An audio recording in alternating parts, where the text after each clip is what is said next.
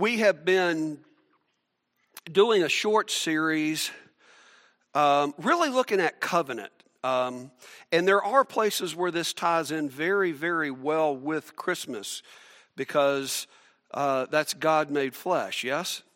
And uh, so there is, this is a good time of year to actually do some looking at that. Today I'm going to look at Genesis uh, 15. Um, if you have a Bible, you want to flip over there, and we're going to kind of glance through there. I'm going to read a little bit of that. Uh, but we're going to talk about Abraham a little bit this morning. Next week, we're going to talk about Isaiah. Uh, and uh, obviously, we'll be talking about God and Christ in both of these.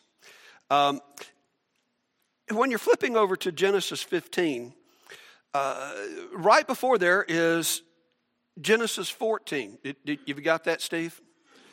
Genesis 14 comes before. Yeah, okay, he's got it. Okay.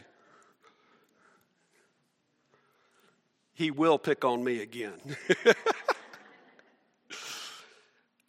what happened prior to coming into Genesis 15 is Abraham has gone out and fought battles with several different kingdoms and with 318 men has won those battles against different armies. Abraham fought to free his nephew Lot, won that battle. And he got the spoils, and he is now extremely wealthy. Now, he was already wealthy, but now he's extremely wealthy.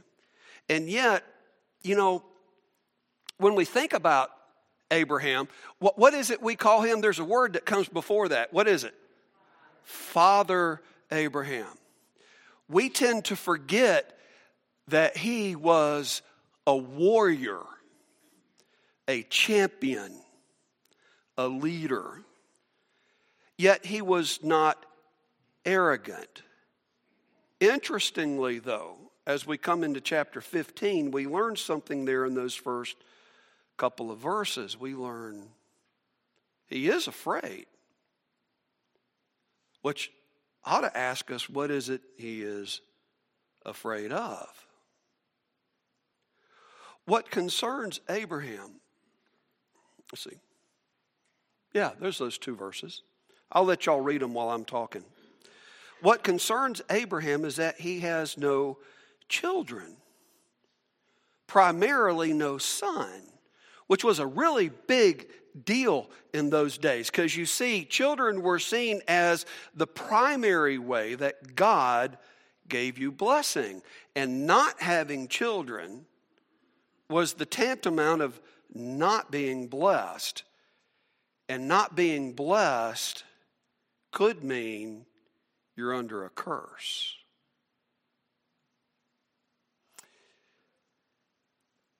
So, Abraham in talking with God. You know, he says, you know, the victory, the wealth, all of that is is good, but it's not as important as an heir. And in between the lines, what you read is Abraham saying, You must not care about me. Because you see, Abraham is afraid that his estate, when he dies, is going to go to his servant Eliezer of Damascus. Let's pick up here in verse 4. Then the word of the Lord came to him This man will not be your heir, but a son coming from your own body will be your heir. He took him aside and said, Look up at the heavens and count the stars, if indeed you can count them. Then he, the Lord, said to him, Abraham, so shall your offspring be. Abram, as he was known at that time, believed the Lord, and the Lord credited it to him as righteousness. Anybody have any idea of how many stars are out there? the latest estimate I have heard is there are 300 million galaxies. Have you heard that figure kicked around? I think that's probably what they call an unscientific swag. You know, uh, you, you got to believe the science even when they're just swagging at it. Um, Dr. William Keel, an astronomer at the University of Alabama, when talking about the Milky Way, not the universe, just the Milky Way, claims that, quote, there are about as many stars as the number of hamburgers sold by McDonald's. How many would that be? Anybody want to venture a guess? Yeah, a whole lot, right? McDonald's claims that they sell 75 burgers a second. That would mean in a day, they sell 6,480,000 burgers. And in a year, I've already done the math for you. And in a year, that's 23 billion 652 million in a year. Now, I don't know what you think, but I think that's a lot of sons. Amen? And in fact, Father Abraham, a spiritual leader, one who pointed to the true Lord, one who's in the lineage coming down to the Savior, is still gathering sons and daughters to this day. God also promised that He would give Abraham a home and to prove it, God made a covenant. Down at verse 8. But Abraham said, O sovereign Lord, how can I know that I will gain possession of it? So the Lord said to him, Bring me a heifer, a goat, a ram, each three years old, along with a dove and a young pigeon. Abraham brought these to him, cut them in two, and arranged the halves opposite each other. The birds, however, he didn't cut in half. The birds of prey came down on the carcasses, but Abraham drove them away. Then down at verse 17. When the sun had set and darkness had followed, fallen, a smoking firepot with a blaming torch appeared and passed between the pieces. On that day, the Lord made a covenant with Abram and said, To your descendants I give this land, from the river of Egypt to the great river, the Euphrates, the land of the Kenites, the Kenizzites, the Kadmonites, the Hittites, the Perizzites, the Rephaites, uh, the Amorites, the Canaanites, the Girgashites, and the Jebusites. Anybody want to want to fight me on those pronunciations? Okay. I know it was a little southern, but you just put up with me, right? See, God's made two promises. He's promised him a son, and he's promised him land a place to be. Let me ask you did God fulfill those promises? Yes or yes? Yes, he did, in fact. Something going on here, this making of a covenant, these animals that were sacrificed. The Hebrew word, there in your notes, the Hebrew word that we translate as covenant is the word Brit, and it means to cut. And in Genesis 15, 9 through 11, God lays out the process for this covenant sacrifice.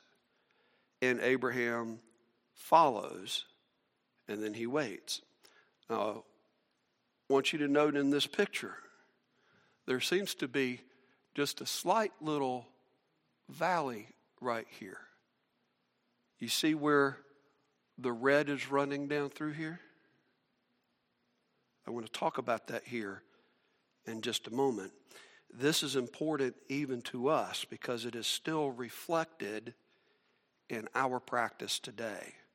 So stick with me. This cutting of a covenant was not unique to Abraham or to the Hebrews. This was done throughout the world in different Semitic um, traditions of that day. There are records of Semitic people cutting covenant dating all the way back to the 18th century before Christ.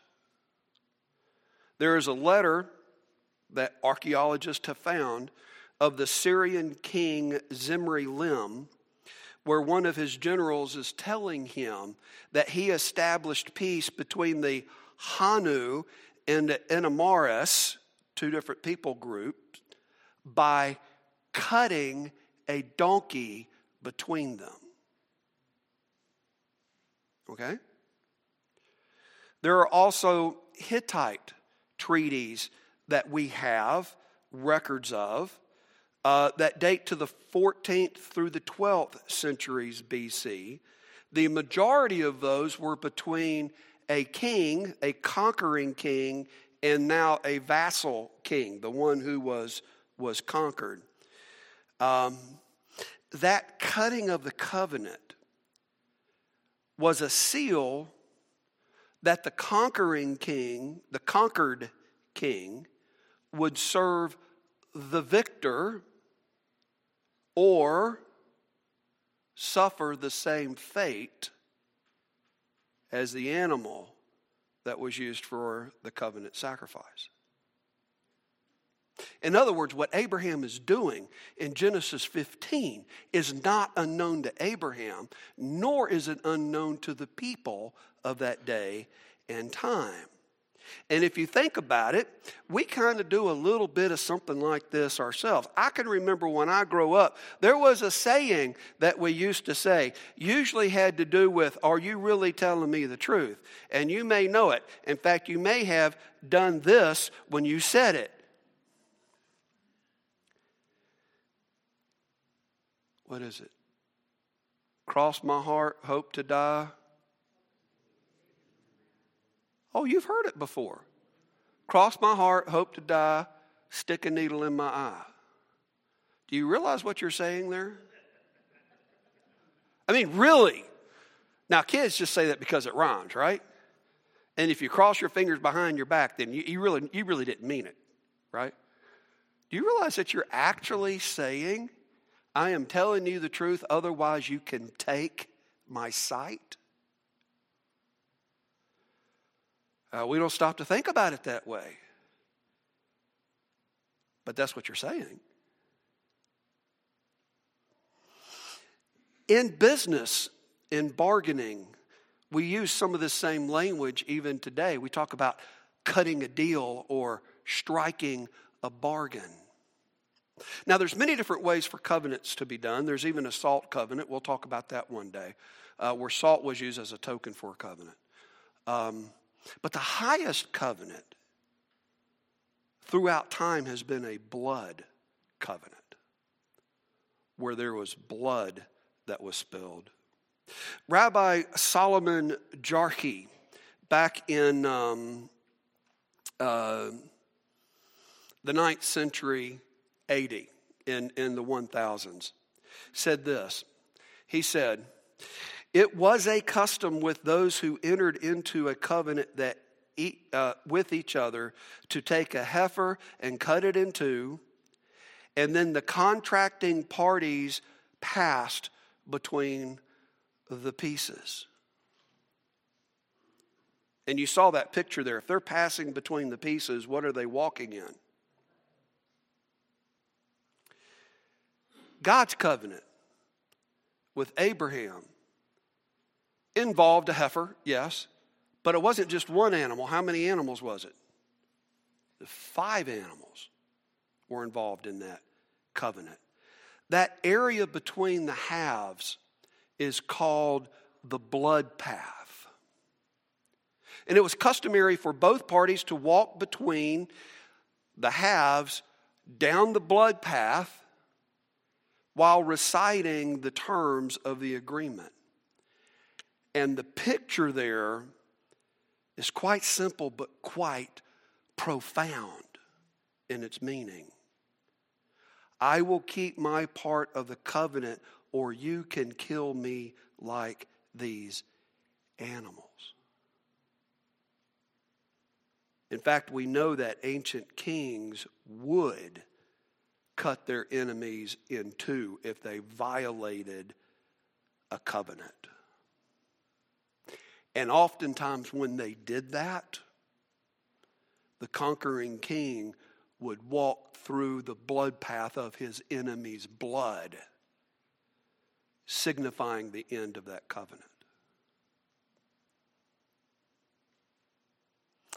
Genesis 15 7 tells us that there was a torch and a fire pot that went down the blood path.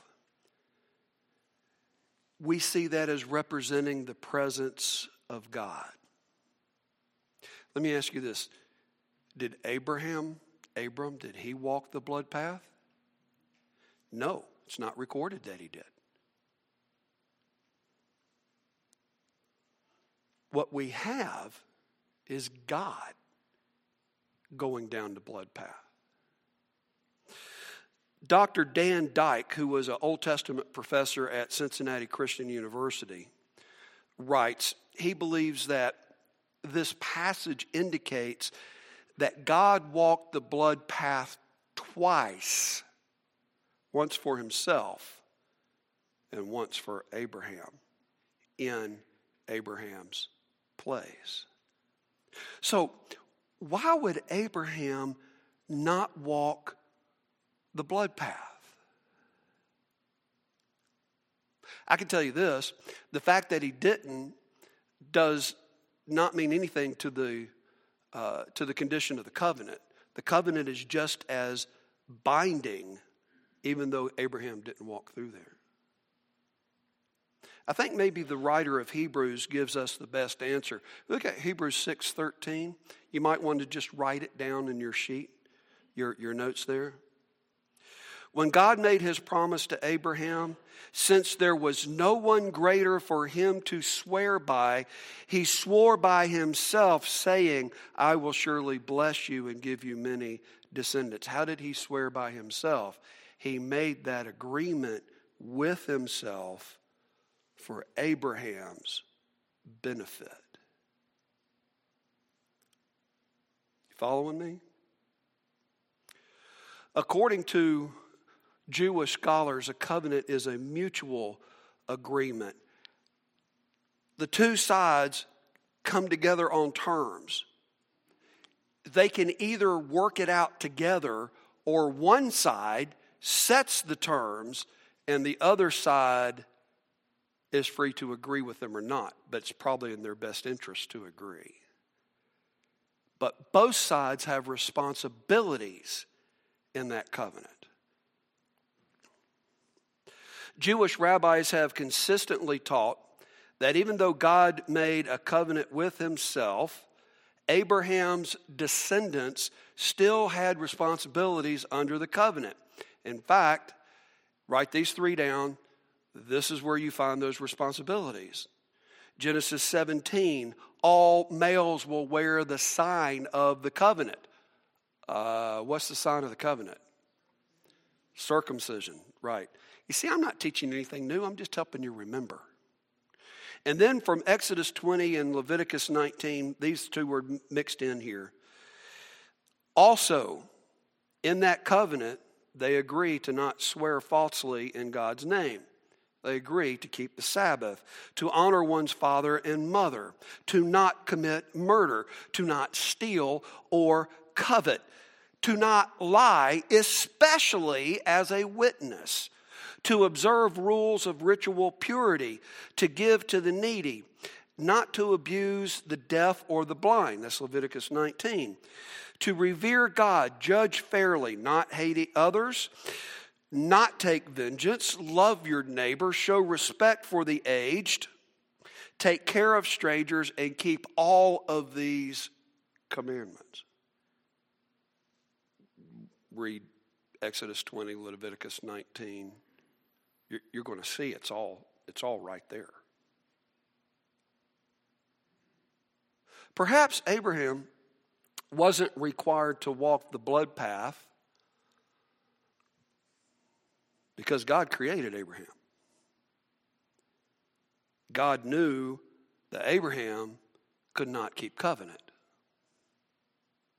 Therefore, the covenant is not premised on Abraham's faithfulness, but solely on God's faithfulness. Are you following me? Okay. Perhaps that's why we can't pay our own sin debt as well when you stop to think about it. Because we can't keep covenant either. Romans 3:23 what's it say? For all have sinned and fallen short of the glory of God. And what's the result of that? Romans 6:23 the wages of sin is why? Because we broke covenant. The other half is 623. But the gift of God is eternal life, which is in Christ Jesus our Lord, the one who has undisputed possession of us. Yes? Yeah. Okay, Eric, I understand all of that, and I, I appreciate you reminding me and all of that, but what in the world does that have to do with Christmas? Well, God's covenant with Abraham established an earthly relationship. And though it is permanent and it is perpetual, it is still bound to this world. God's desire before the beginning of time is to have a connection with every soul that He has created or ever will create it. He wants that relationship to be a family bond, for Him to be Abba, Father.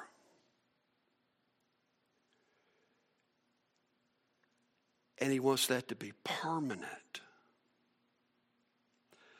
A permanent relationship with all mankind that transcends time and space.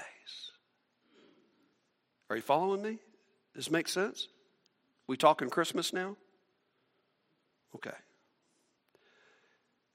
We know the cross is a covenant that is cut in God's own blood. And here's where that memory verse comes into play. I'm not, I'm not going to put it on the wall, but John 129, John the Baptist says, Look or behold the Lamb of God that what? That takes away what? The sins of the world. Why? Why is he called the Lamb of God? What's he pointing to? He's pointing to sacrifice, yes? It is a sacrifice of covenant. Yeah, he takes away our sins. He relieves us of our guilt, but we have to come into covenant with him. You see? This isn't a sacrifice of just a religious ritual, it is covenant. See, God through Christ became the blood path as he cut covenant in his own flesh. Now, you're likely to hear somebody today say, I can't believe all of that because that's cosmic child abuse and yada, yada, yada. Well, the thing is, is they're misunderstanding the nature of God because God Himself was on that cross in flesh and blood. The Creator cut covenant in his own flesh.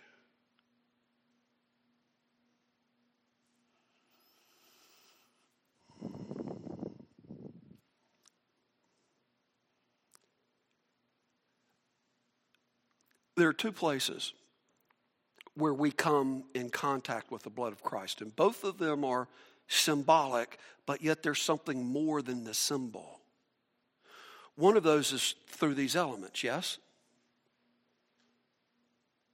The other is where? It is in the waters of baptism.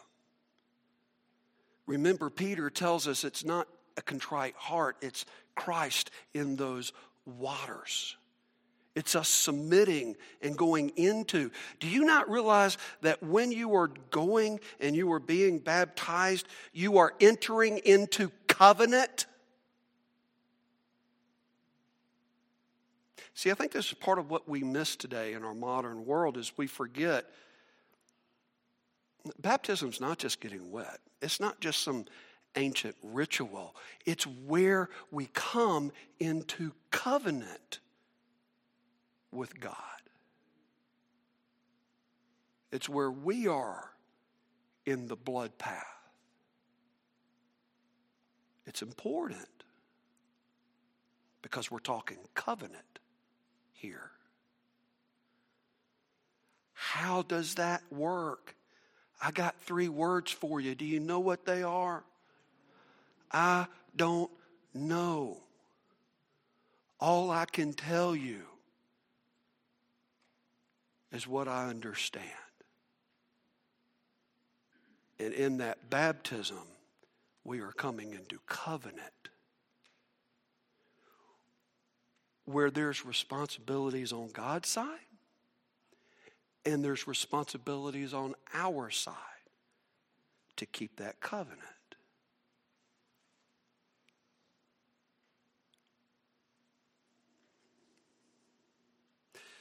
Remember how I said, and we talked about in this walking of the blood path, there is that implied curse. You know, if I break covenant, then there's a curse there. Blood covenant is always contains a curse just in case the covenant was broken. And friends, I want to tell you something. Jesus even became the curse of the covenant.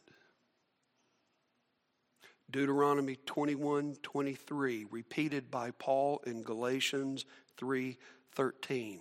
I bet you heard this and you never heard covenant. Cursed is a man who what? Cursed is a man who hangs on a tree. And Jesus died for us so we can learn and we can live for Him. And you see, this time of Christmas that we celebrate, Christ coming to earth, that is God Himself entering time and space as a baby bearing a new covenant. You see, that Christmas cradle contains the covenant of the cross.